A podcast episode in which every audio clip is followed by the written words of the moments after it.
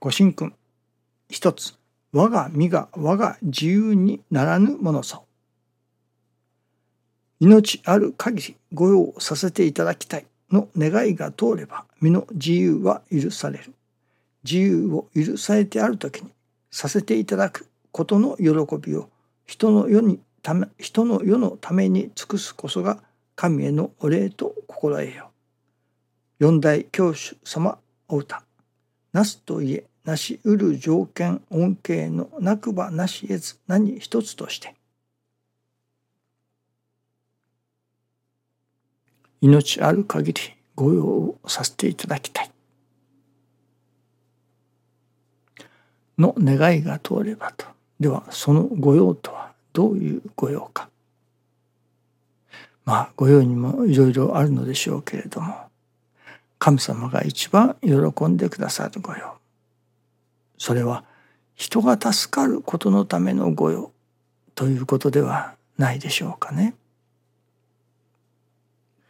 師匠は愛楽理念は簡単です、明瞭です、しかもおかげが確かですと教えてくださいます。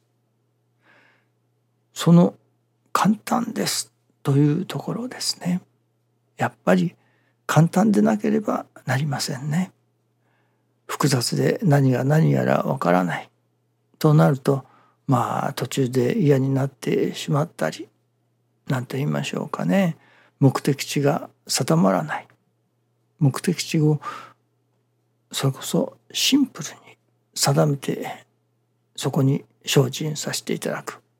ということがやっぱり一番楽ですね。そしてその目的地が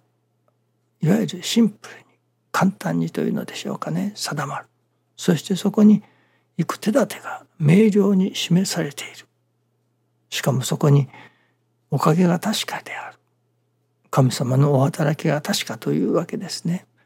なぜそうなるのか。それは神様のお心にかなっているからだと。神様のお心にかなう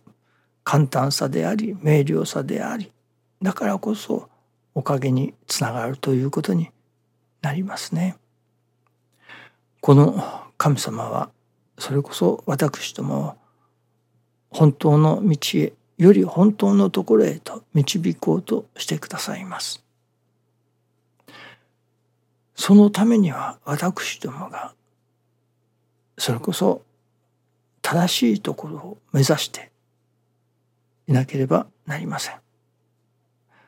もし私どもが何と言いましょうかね、神様が人間が目指すべきところを示しておられるのに、あられぬところへ行こうとしているとすれば、神様のお心にかなわないわけですから、神様もどうしようもないということになりますかね。師匠が、これは教祖様もおっしゃっておられますね。人が助かれ、人が助かりさえすれば結構ですと。その人が助かるということが目的地だということですね。簡単です。それは神様のお心が、人間氏子が幸せになることを願っておられる。人間が真実助かることを願っておられる。ですから私どもも真に助かることを焦点に定めての信心でなければならないということになりますね。ただ目先目先のおかげをいただくことに焦点を置くのではない。その目先目先のいわゆるご利益に焦点を置いておりますと、お金の問題であったり、病気の問題であったり、人間関係の問題であったり、なかなか複雑になってまいりますね。ただ一つ簡単です。それは私どもの願いとするところが、真実の助かりを求めている。真実の助かりを求めての信心である。助かりさえすれば、人が助かりさえすればという、人が助かる、人類が、人が真実助かるという、そこに目指しを置くということですね。まあ一番簡単ですね。目指すところが人の助かりだと、真実の助かりだと、いわゆるこう神父にならなければなりませんね。簡単なわけです。人が助かるということ、私ども人間が真実助かるということ、そこに焦点を定めるということ、これが簡単だということですね。そして次に明瞭ですと。何が明瞭か、その手立てが明瞭に解き明かされているということですね。どういうふうにしたらその助かりが得られるか、その真実の助かりの道へ、世界へ入ることができるのか、その手立てが明瞭に説かれている。それは私どもの身の上に起きてくる成り行きを大切にさせていただくことだと。しかもそのいつどういう中にあっても心が和らいでおれ、しかも喜んでおれる心、そういう我が心をいただく。これこそ助かりの世界の心のありようでありましょうね。その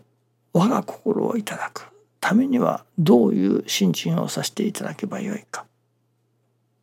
その我が心をいただくためには、一切が親愛ということを身をもって分からせていただくこと。ためには天地日月の心、天の心、地の心、日月の心をマスターする、身につけようとする日々の精進ということになりますね。それをどうやって行うか、それは私どもの身の上に起きてくるその成り行きを大切に尊ばせていただくことによって、私どもの心を神様が育ててくださる、育てようとしてくださる、その真実の助かりの世界へ導き入れようとしてくださる。すべては私どもの身の上に起きてくること、そのすべては人間氏子を真実の助かりへと、助かりの世界へと導こうとされる神様のお働きだということなのですね。そういうまたその神様のお心を分からせていただく、いわば神様の親愛というものを感じさせていただくところに、さらなる私どもの心の助かりが得られることになりますね。それこそそこには生身の人間としての思いもかけないようなお働きがいただけれる、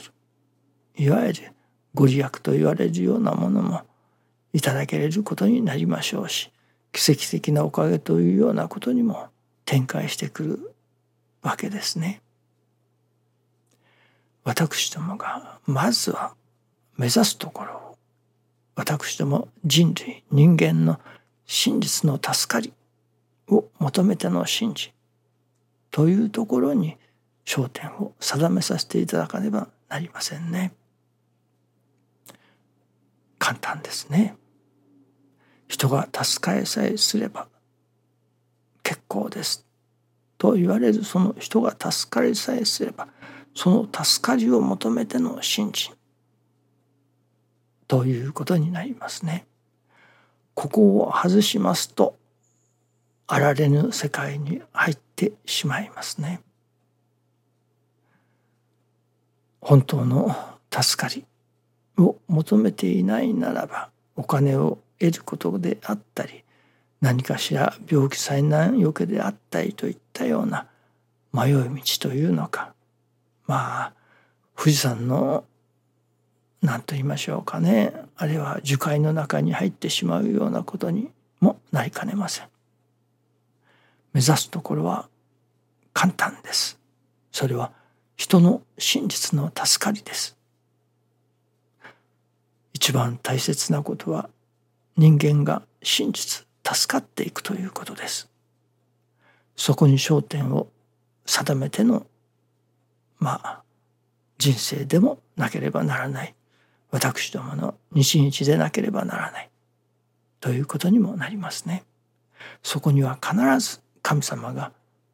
導いてくださる働きが成り行きの中に起こってくるということですね。どうぞよろしくお願いいたします。ありがとうございます。